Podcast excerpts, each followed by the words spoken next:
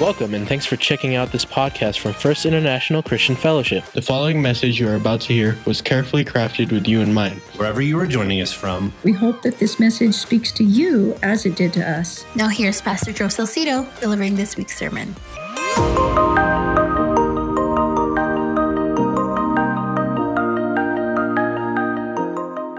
Please join me in a word of prayer.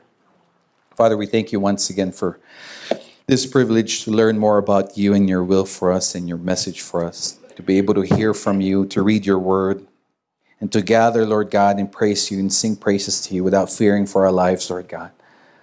Thank you very much, Lord. Father, as we lift this evening to you, I pray, Lord God, that you override my preparations, Lord. Let you and you alone speak to your people once again. I pray that you open the eyes of their hearts, Lord God, and they will hear you. Whatever it is that you're trying to tell them, Lord God, may it be revealed to them and may they be willing to accept it. Forgive us, Lord, for all of our sins, Lord. Let not anything about me, Lord God, hinder you from speaking, to speak to your people tonight. In Jesus' name we pray. Amen. I titled our message tonight, The What and Whys of Life. A, pers- a purposeful life is and must be determined by the what and the whys of a person, correct?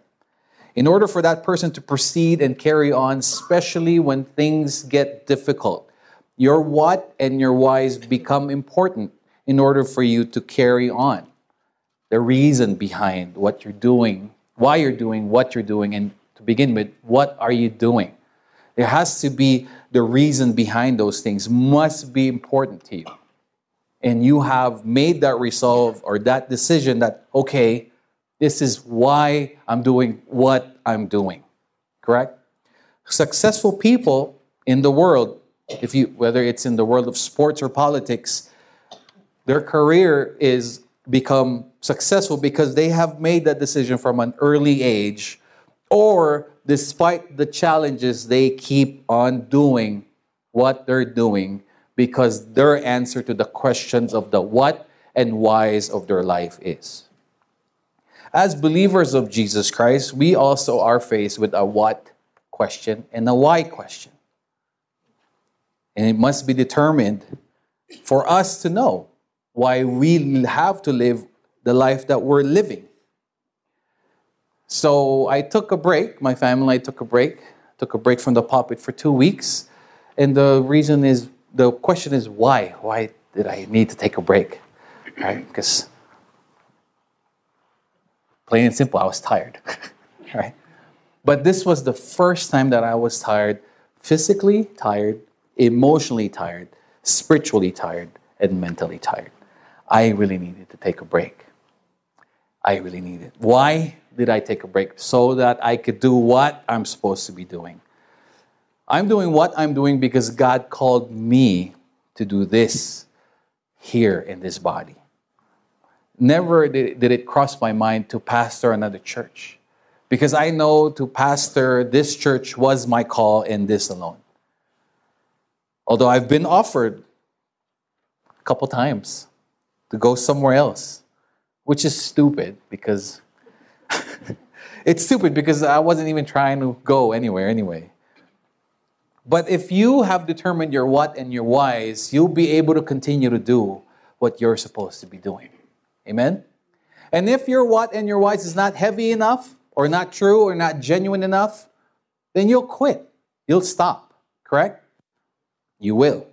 And when it comes to Christian faith, too, if your what and your why hasn't been determined clearly by our Lord to you, it will fail and you will stop. Some of us, we call ourselves believers of Christ because we're saved by grace, right? And through grace alone. And that's what we've been reading in Galatians. But the difficulty is sometimes our life truly does not reflect Jesus in our lives. Romans 10 9 reads, If you declare with your mouth, Jesus is Lord, and believe in your heart that God raised him from the dead, you will be saved. Some of us, we just enjoy the Savior part of that message, that verse. We don't actually understand the Lord part. Because it says there, if you declare with your mouth, Jesus is Lord. So for some of us, if we just want to be saved, it's so easy, right? And believe in your heart is the second part. There has to be some decision, a decision in your heart that God raised Jesus, that Jesus is who he says he is, you will be saved. Not just the plain declaration by our mouth, but internal. Our life made the decision. We made the decision with our life. And verse 10 says, For it is with your heart that you believe and are justified, and it is with your mouth that you profess your faith and are saved. Because nobody would know, right? Only Jesus, some, some of us were good to say, only God knows what's in my heart. Right, that's true. But tell me what's in your heart, right? We're, we have to profess. Sometimes it is embarrassing to profess that we are believers, especially if we live like a bonehead for the rest of the week, right? The whole week, we were talking and walking as if we're part of the world. And then we declare that Jesus is Lord. Yeah, it gets embarrassing, correct? I've been in there. Verse 11, as scripture says, anyone who believes in him will never be put to shame. That's the comforting truth of grace, correct? saved by grace is guaranteed by Jesus because his work is perfect. For there is no difference between Jew and Gentile. The same Lord is Lord of all, richly blesses all who call on him. Everyone who calls on the name of the Lord will be saved. So the question is then what? If you are saved by grace, and then what? If you declare that Jesus is Lord, then what? after this conversion, it is the responsibility of the believer. If the believer is given the gift of life again, continue to move forward after you receive Christ. I've been, I've witnessed, I've been given the privilege by the Lord to witness many conversions on their deathbed. The, the most recent one was a guy that I didn't even know. His name is Sixto.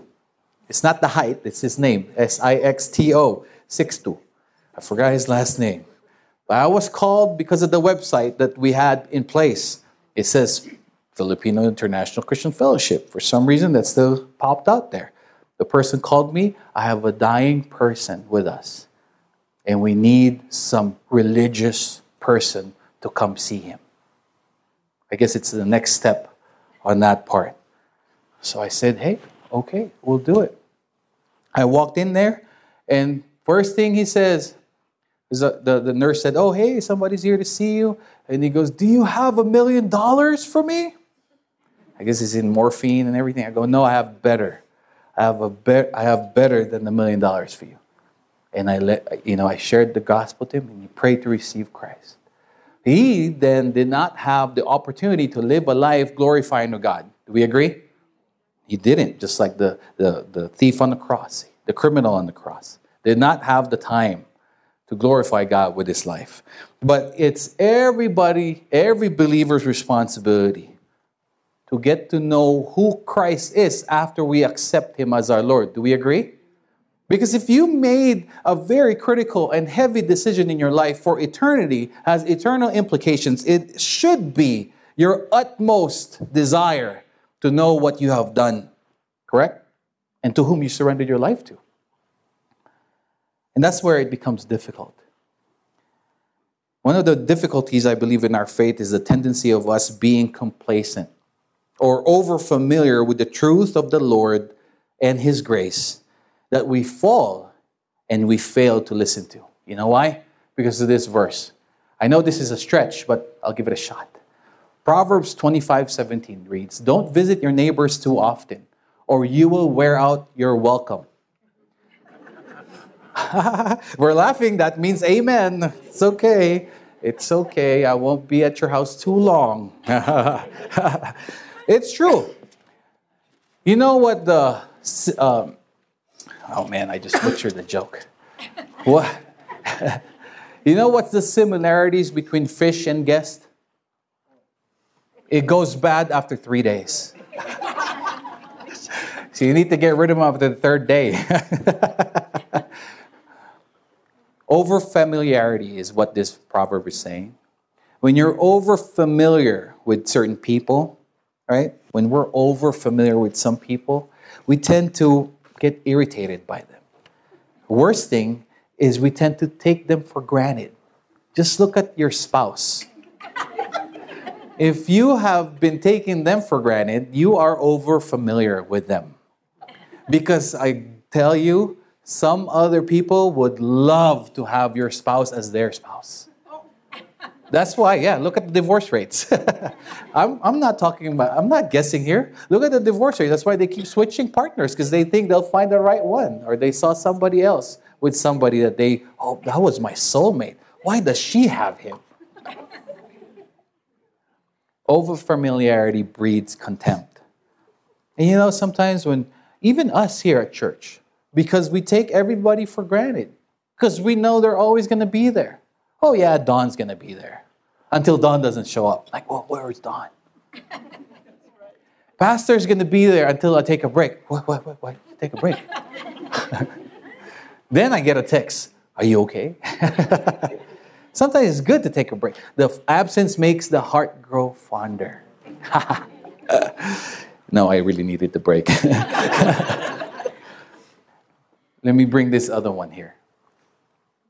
So my header says overfamiliarity breeds contempt and complacency. This is Jesus.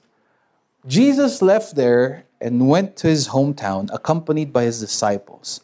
When the Sabbath came, he began to teach in the synagogue, and many who heard him were amazed. Where did this man get these things? They asked. What's this wisdom that has been given him? What are these remarkable miracles he is performing? Isn't, he, isn't this the carpenter? Right? And it's just people looked at Jesus and they were thinking, I know this guy. I saw him when he was growing up. How can he be talking about all these things about God? He can't be wise. He's the carpenter's son. Now he's a carpenter. There's no way he would know about God and faith. Sometimes we take things for granted. We take people for granted because we're so used to them. Do we agree? Most of the time, it happens, sadly, here at church, at our church and some other churches. Because we hear a certain voice, we hear a certain message over and over and over again. We think we already know it and we take it for granted and we become complacent and then we fail. If you again remember Galatians 2, where Paul rebuked Peter. Peter, the apostle, the guy that walked with Jesus, still fell into legalism. The things that are hard, the hardest things to learn, are the things that we think we already know. If we think we're humble and we're proud that we're humble, we just failed, right? The second we think, man, I made it, you just failed.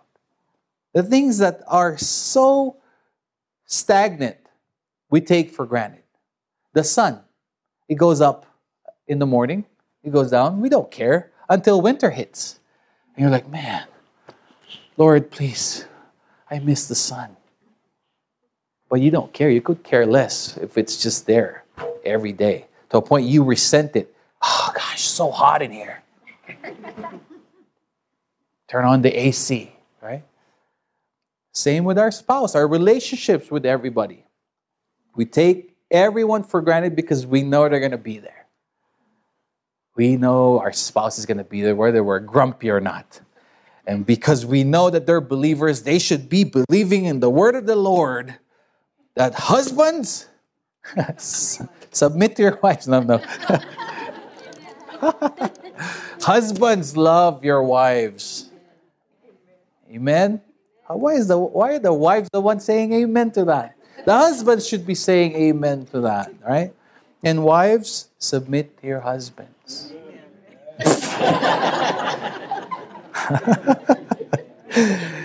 Next topic. okay. Jesus left there. Where was it? Is it the carpenter? Isn't this Mary's son and the brother of James, Joseph? Jo- Judas and Simon, aren't his sisters here with us? And they took offense at him. Jesus said, A prophet is not without honor except in his own town, among his relatives, and in his own home. He could not do any miracles there except lay his hands on a few sick people and heal them. He was amazed at their lack of faith. Some reason, for some reason, the saddest thing is even us believers, you already know or know about God and believed and trusted Jesus with your life for eternity, but sometimes you doubt Him on specific things. It's the lack of faith. All of a sudden, we're like, oh, maybe God can't do this, this part.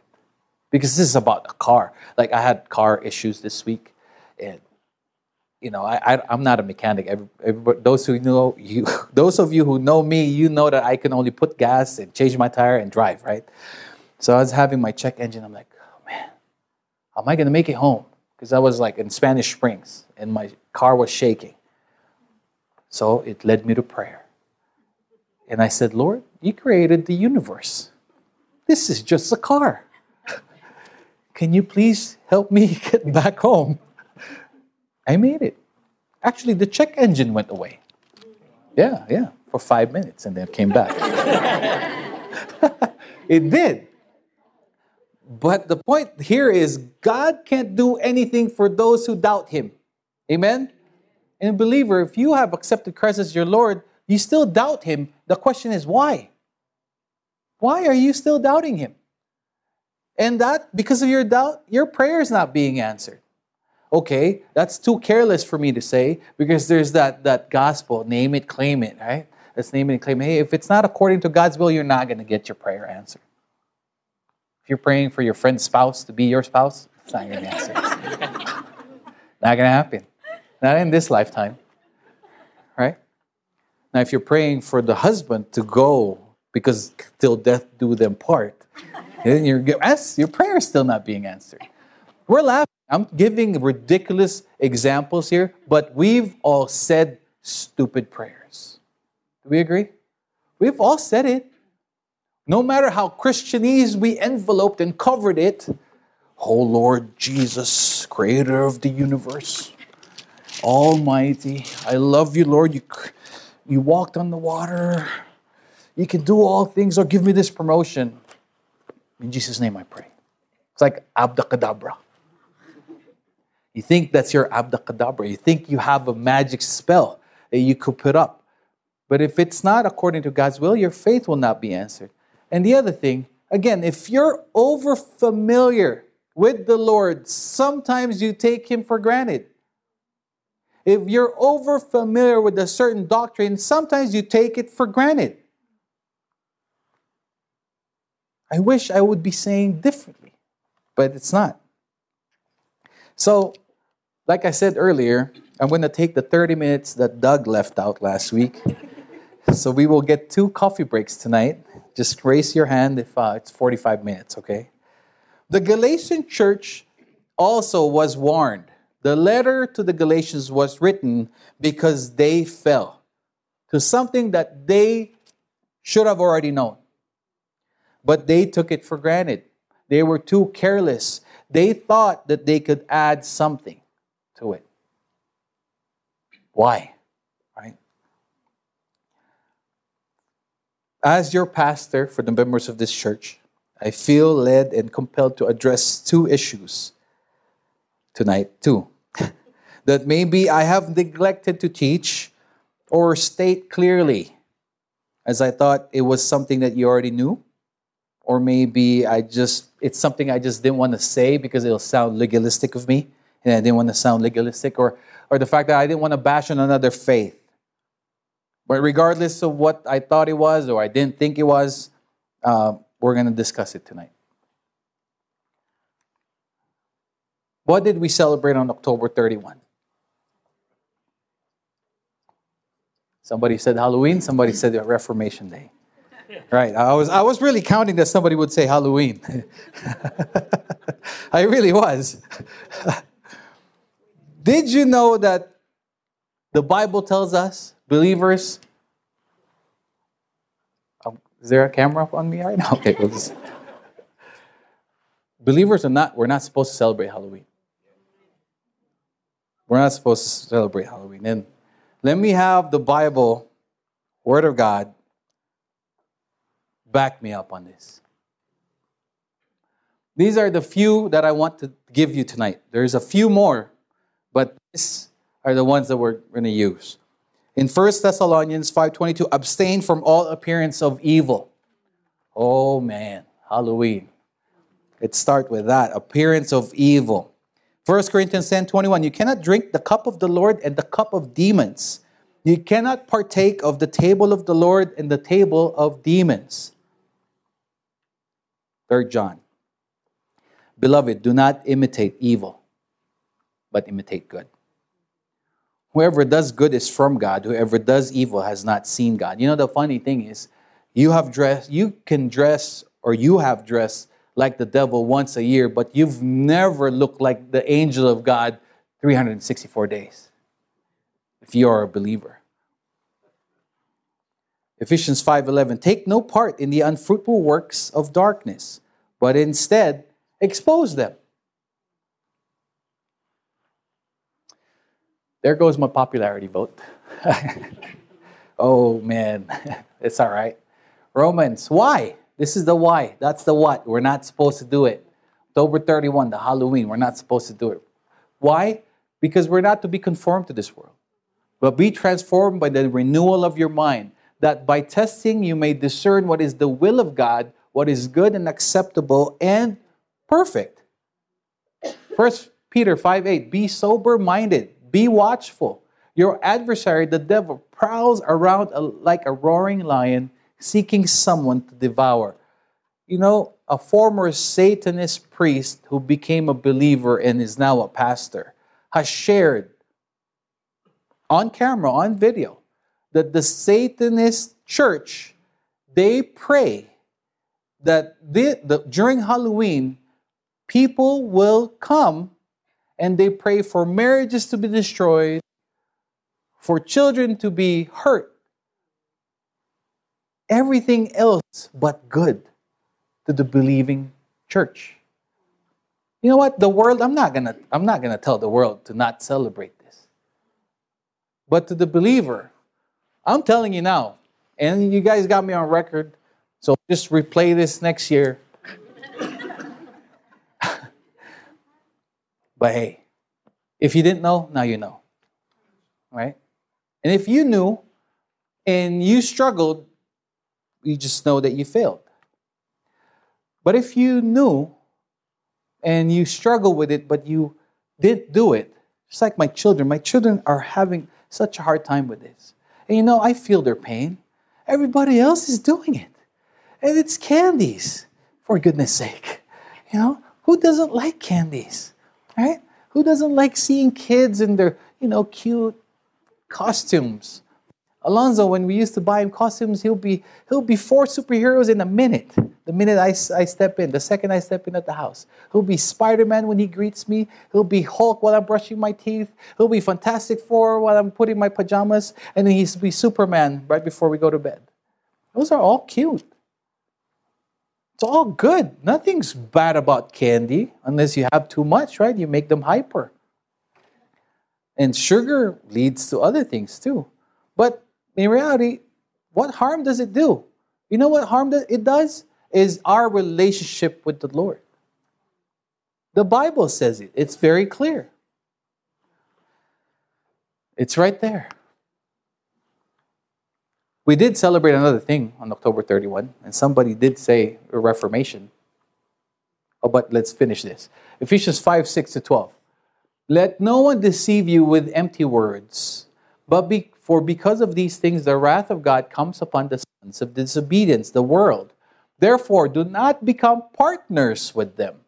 For at one time you were darkness, but now you are light in the world. Walk as children of light.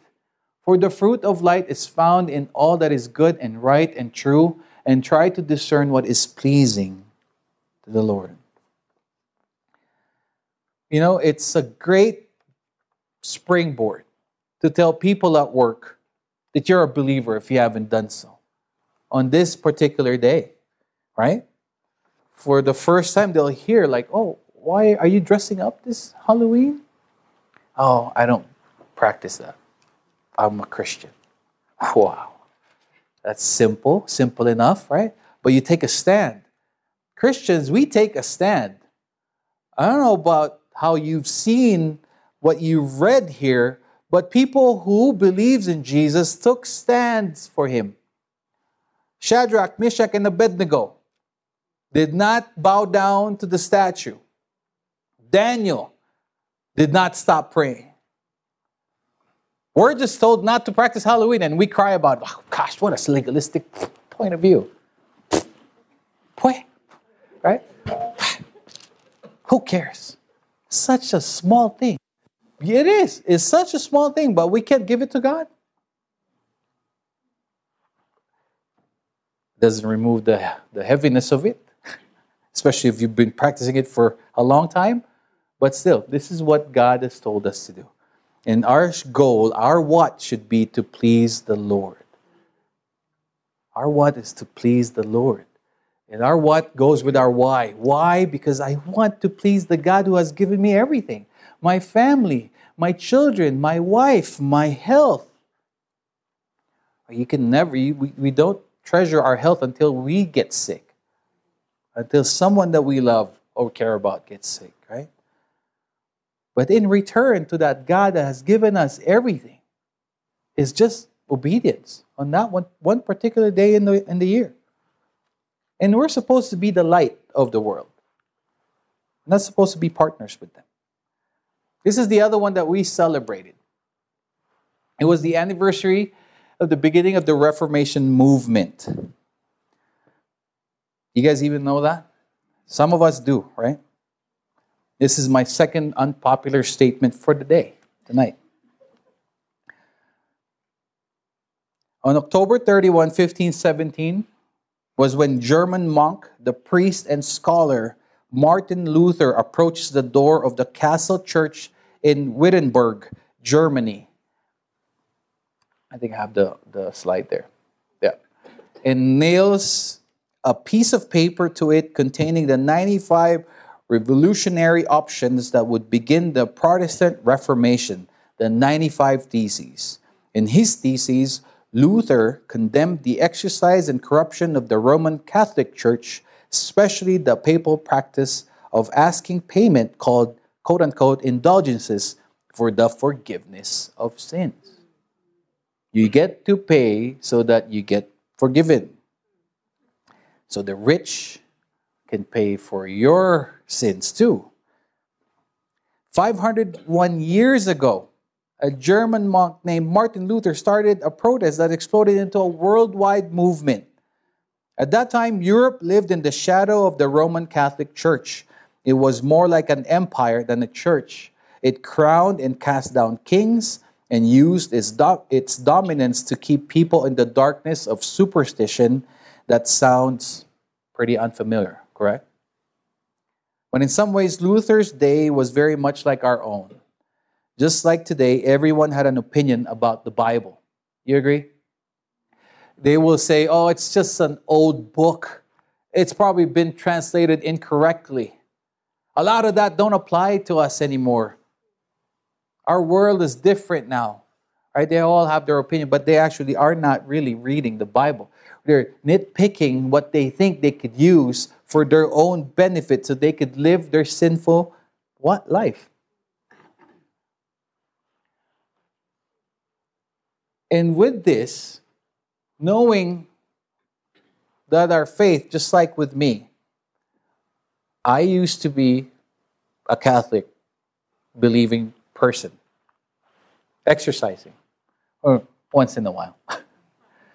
I was never really faithful, and I really thought I would go to hell because I know that what they teach is faith plus works equals maybe you go to heaven.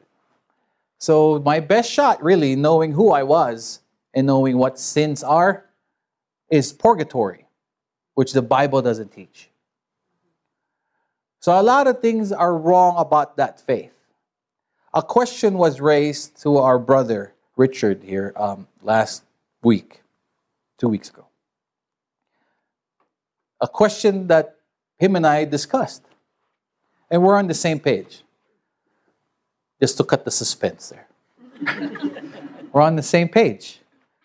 And I feel compelled to, to also say it. The question was Are there believers in the Catholic Church? What I told Brother Richard is the question is probably asking this Can I stay as a Catholic and still believe in Jesus Christ? What they're saying is they want to keep everything about the Catholic faith, most especially their family who will disown them once they make the decision, which is like a betrayal for Filipinos, especially. I was disowned for a little while when I did it. I was accused that I did it because I wanted to marry Analu. That's all. I, that's why I became a born again Christian. That's how shallow they thought I was. But a lot of it, that question, to plain it, put it simply, yes, there are probably real believers in the Catholic Church. Because what, what's, the, what's the doctrine? If you declare Jesus is Lord, you will be saved. But my question to those believers who are still in the Catholic Church, what are they still doing in there? Because there's idolatry in there. And there's in addition to that they're teaching there. Now the other question, are Catholics saved? If you read Galatians chapter 3, 2 and 3, you will see that it will say it's just by faith alone, through Christ alone, by grace alone. The Catholic Ch- Church teaches, and I am not bashing the Catholic Church. It does sound like that right now, but as your pastor, if there are still questions lurking around in our church, I'm trying to address it once and for all. That's all I'm trying to do. What was my, what was my point? I got serious there. my hair kind of go. Palong ko what was I saying? No. So the next question, it, what was my question? no. I lost it. so anyway, Martin Luther saw that there's a lot of mistakes in the faith. What he wanted to do was to have a debate. That's what he wanted to do.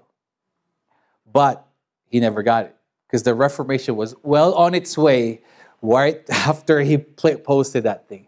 Because God used him as the first movement, as the first moving piece to declare the real gospel. The Catholic faith teaches that Jesus is Lord and plus do this, do that, do this, and that. Pray to her, pray to him. There's an addition to. I like how you put it. It's a package deal. It's not by Christ alone. Because if we are reading this, and Galatians is the book that opened Martin Luther's, that's why we're using him as an example, it opened his eyes to the truth. This, as they call the small Romans book, is also the, the book that the reform, reformers leaned on, the Galatian book. So the question, Job's question, but how can a man be righteous before God? Right? Job asked that. And you know, the because he asked that because this is what Bildad, his friend, supposedly friend, said. If you would earnestly seek God and make your supplication to the Almighty, if you were pure and upright, surely now he would awake for you and prosper your rightful dwelling place. He's basically saying, if you will only be good, if you can, if you'll only try your best, if you will just do you're give it your best shot. You will make it to heaven. That's what all the religions say. That's what that's the answer of all religions on how we can make it right to God is take part of it. Do your best. And what's it saying? What's the truth? We have no part in it. We have no part in it. It is through Christ alone. Amen? So I don't know if I've answered it clearly, but if you have any more questions, please feel free to call me and speak, discuss this with me because it's right here. And the letter of the Galatian church was made by Paul because they were being taught a different gospel. They were trying to add circumcision to their salvation, which is wrong. Because faith plus something is wrong. Place faith minus something is wrong. It's by faith on Christ alone, by grace alone, by faith alone.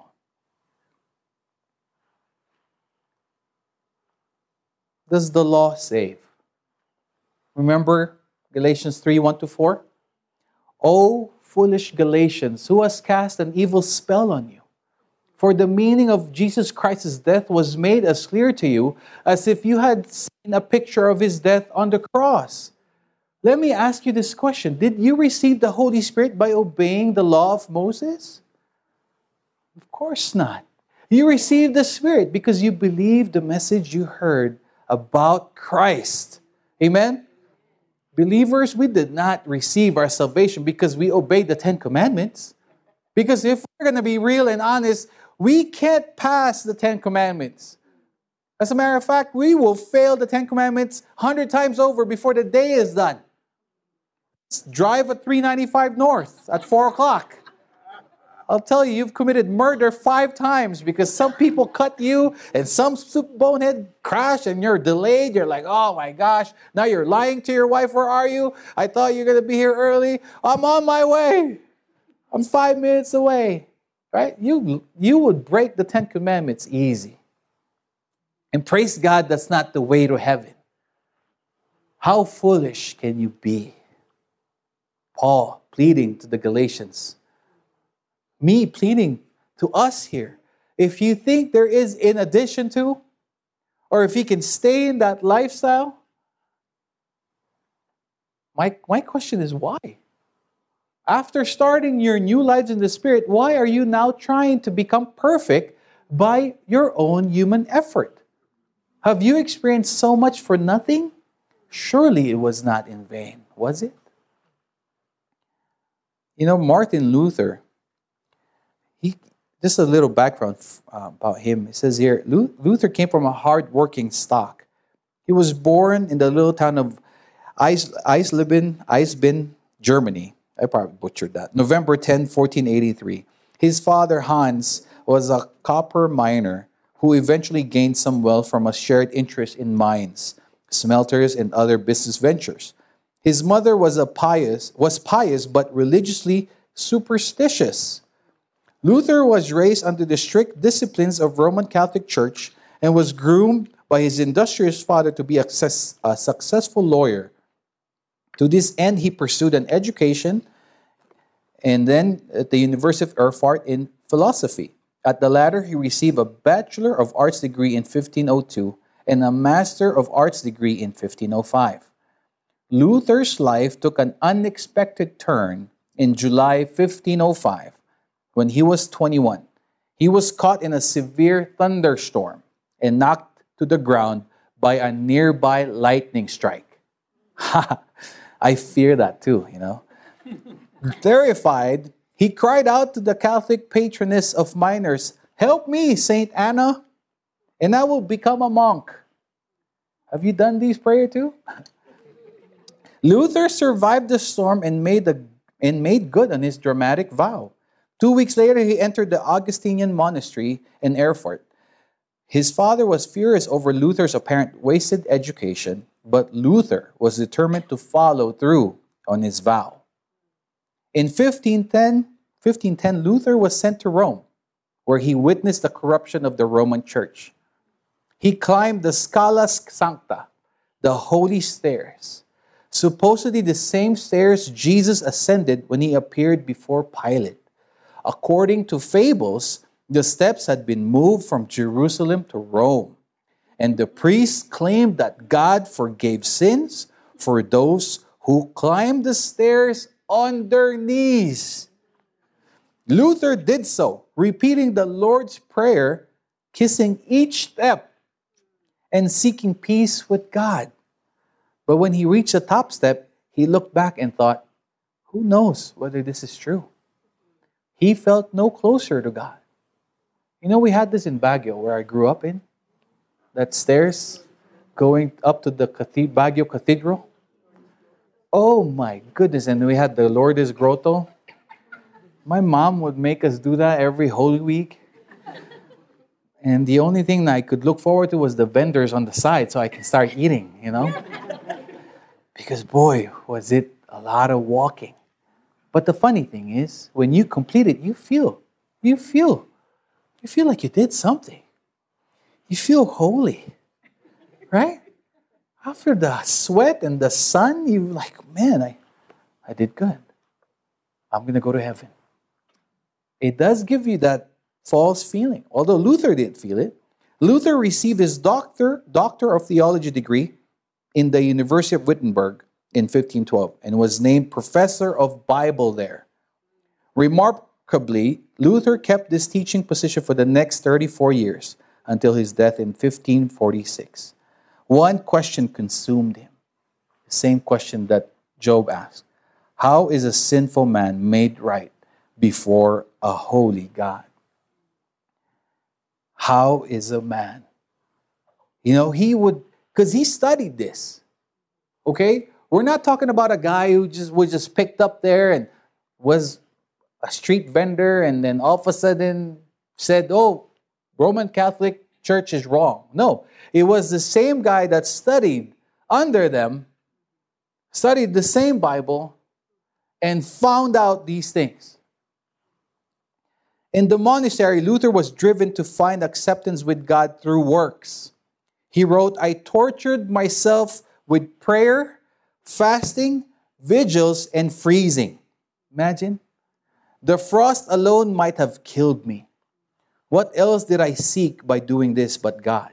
He really wanted to be right with the Lord to a point that he did everything to his best seeking by doing this but God, who was supposed to note my strict observance of the monastic, monastic order and by my perfect life. I constantly walked in a dream and lived in a real idolatry. For I did for I did not believe in Christ. I regarded him only as a severe and terrible judge portrayed as seated on a rainbow. Elsewhere, he recalled, When I was a monk, I wearied myself greatly for almost 15 years with the daily sacrifice, torturing myself with fastings, vigils, prayers, and other very rigorous works. I earnestly thought to acquire righteousness by my works. This was Luther. You know, it was also said that he would confess his sins. There was one time he confessed his sins for six hours. The priest that took his confession told him, The next time you come here is when you commit adultery or porn- pornification. Other than that, you're okay. Don't come back until you commit those two things. Six hours?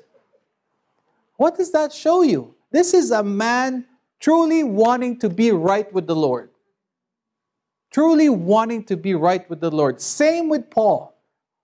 Paul did everything to the T. The law required him to do, he did everything. He tortured the people that believed in Jesus Christ because he believed they're doing the wrong thing, that they were blaspheming the real God.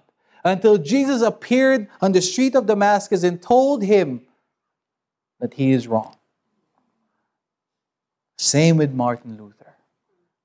Believer, if you have made the decision, if you used to be a Catholic and you made the decision of accepting Christ as your Lord, you made the right decision as the Bible shows you.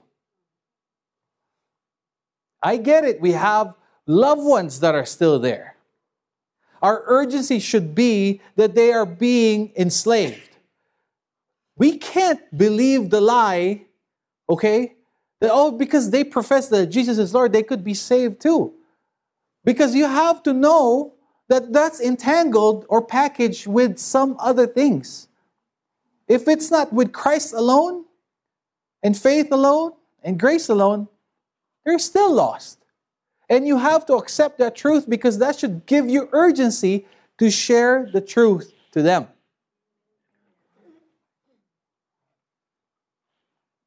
That's just the truth. Galatians 3 5. I ask you again Does God give you the Holy Spirit and work miracles among you because you obey the law? Of course not. It is because you believe the message you heard about Christ. In Romans 4:15 it also says, "For the law always brings punishment on those who try to obey it. Obey the law. If you try to obey the law, it will just condemn you. Because the law is to point us to Christ. The law's purpose was to point us and to show us that we can't make it to heaven. We need a Savior. And anything else, any other faith that teaches the other part is wrong. You have to take a stand. In our faith, you can't be wishy washy. Best word I can come up with. There has to be a resolve. There has to be a real decision. What did God say through Paul? I am astonished that you are so quickly discerning. Remember chapter 1? Discerning the one who called you to live in the grace of Christ and are turning to a different gospel, which is really no gospel at all. Evidently, some people are throwing you into confusion and are trying to pervert the gospel of Christ. But even if we or an angel from heaven should preach a gospel other than the one we preach to you, let them be under God's curse. So, no, a false gospel will not save anybody. As we have already said, so now I say again if anybody is preaching to you a gospel other than what you accepted, let that person let them be under God's curse. Strong words, I know, but it's the truth. For me, if it's true, I'd, I'd rather know the truth, really, and then go from there. Now, if I haven't been clear all these three years, if this was your first church and this is where you accepted Christ, I hope I'm clear tonight. Because I'm thinking, I'm thinking this issue came out, it came about, and I was really, it kind of burdened, it did burden me. Because maybe I'm not doing my job properly. Maybe I'm not communicating God's truth properly. Or maybe I have sidestepped to not mention this because I'm not trying to bash anybody. That's my first thought. I don't want to bash any other people's faith. But still, if it's not clear, we're making it clear tonight. What is the gospel of Christ? Galatians 3:11. Clearly, no one relies on the law is justified before God. No one who relies on the law is justified before God because the righteous will live by faith. Galatians 3:11, Romans 1:17, Hebrews 10:38, Habakkuk 2 4.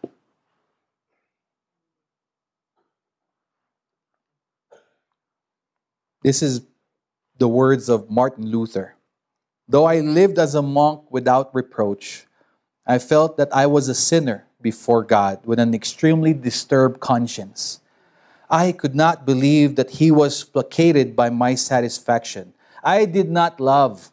Yes, I hated the righteous God. This is Martin Luther's words who punishes sinners and secretly, if not blasphemously, blasphemously, certainly murmuring greatly, I was angry with God and said, As if indeed it is not enough that miserable sinners eternally lost through original sin are crushed by every kind of calamity by the law of the Decalogue or the Ten Commandments. without having God add pain to pain by the gospel, and also by the gospel threatening us to his righteousness and wrath. Thus I raged with a fierce and troubled conscience. Nevertheless, I beat importunately upon Paul at that place, more ardently desiring to know what Paul wanted. At last, by the mercy of God, meditating day and night, I gave heed to the context of the world, words, namely, in it the righteousness of God is revealed.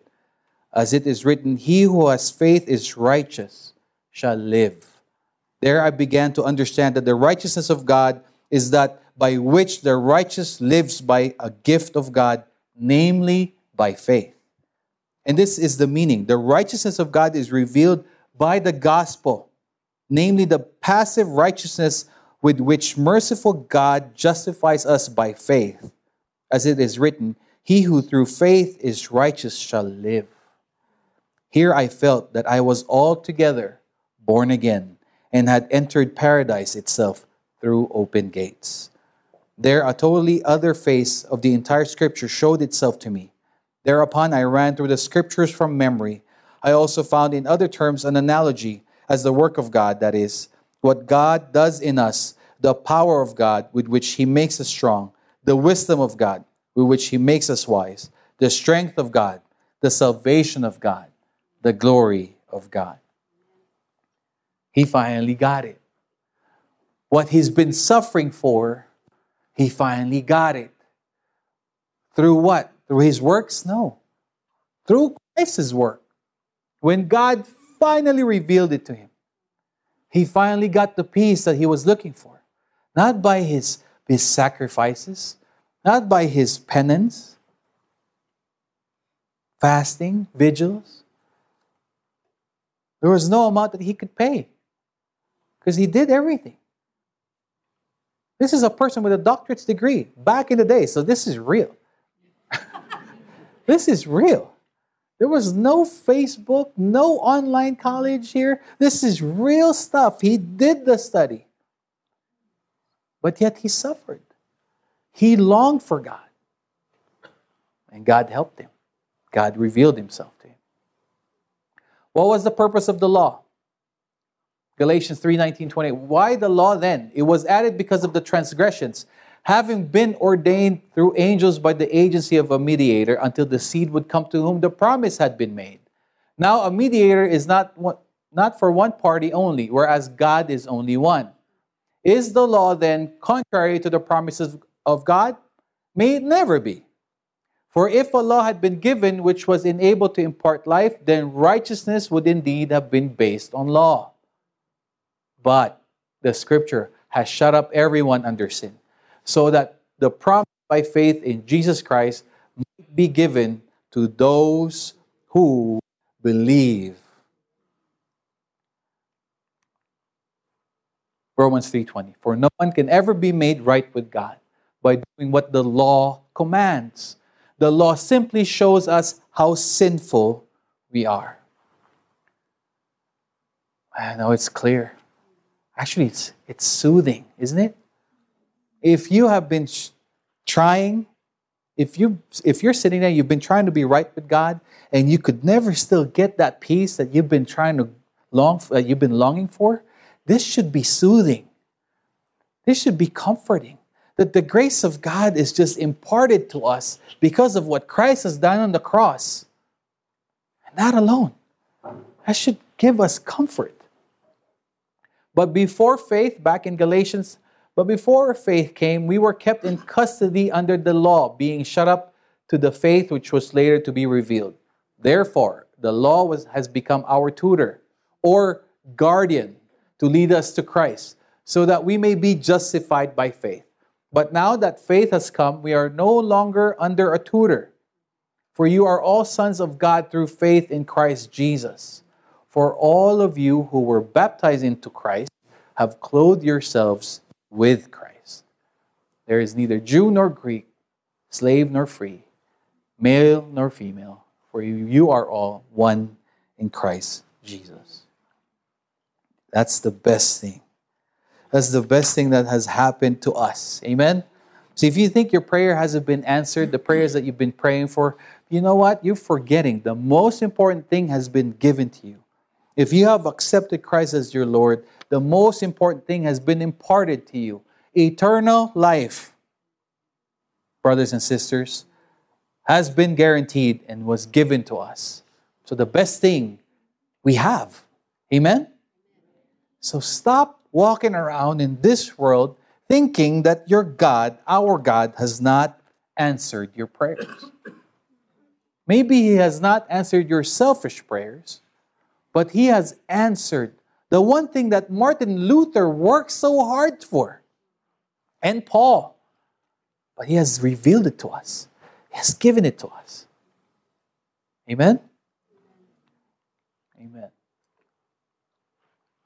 I want to say I'm almost done, but but now God has shown us a way to be made right with Him. This is in Romans, without keeping the requirements of the law.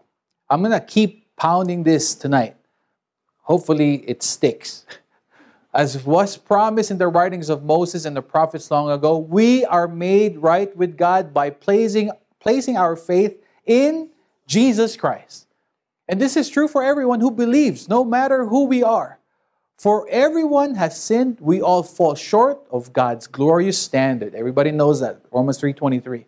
24 says, "Yet God in his grace freely makes us right in his sight. He did this through Christ Jesus when he freed us from the penalty of our sins." God presented Jesus as the sacrifice for sin. People are made right with God when they believe Jesus, when they believe that Jesus sacrificed his life shedding his blood.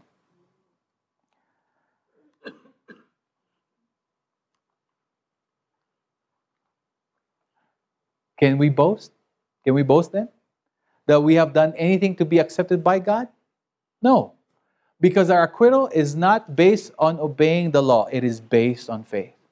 So we are made right with God through faith and not by obeying the law.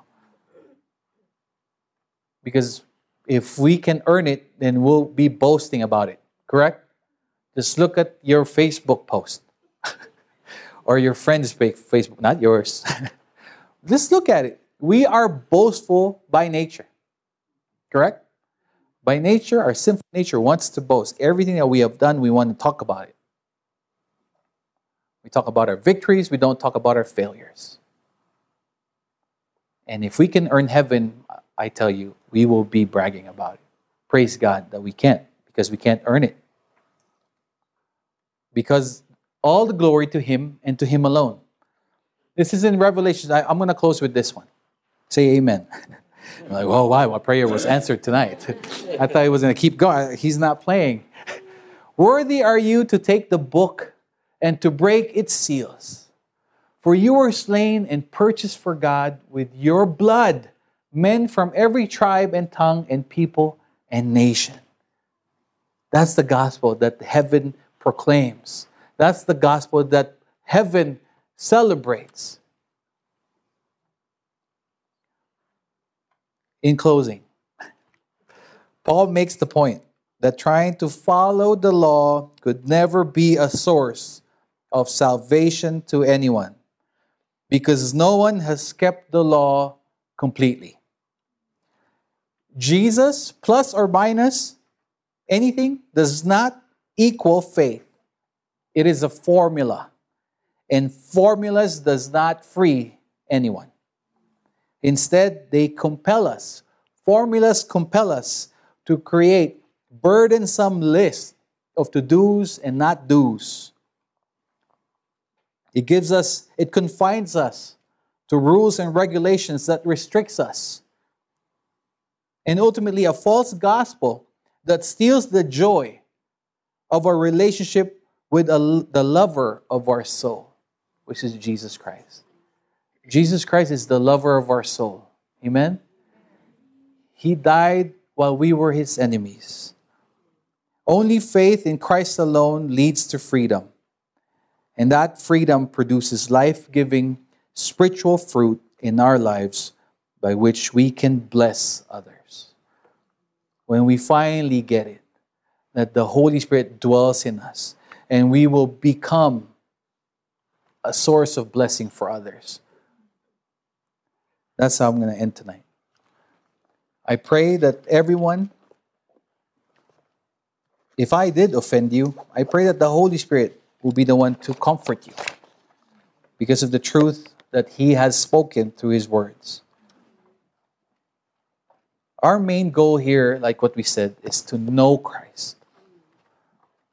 And the real Christ is our goal to become like Him. And if we become like Him, then we cannot help but to make Him known. Let's close in prayer. Father, we thank you for your message tonight. I thank you for your people, for their patience, Lord God. I pray, Father, that you have uh, touched their lives tonight. For, for many of us who have received you as our Lord, we thank you, Father, for that truth. For that truth that it wasn't us who earned it, but it was you and you alone. And praise you for that. And Father, I pray for the lost souls that are here. May this be the evening, Father, that they will finally get it, that they finally got it. Like, it's not something that they can earn, but it's something that you have provided for them through the death of your Son on the cross. Father, we thank you for doing everything for us. In Jesus' name we pray. That was the end of today's message. If you want to support our mission of reaching many others through this podcast, Help us grow our ministry by visiting ficfreno.com forward slash give. To get the latest updates from our channel, hit the subscribe button. Visit our Facebook page by clicking the link below to let us know how God is moving in your life.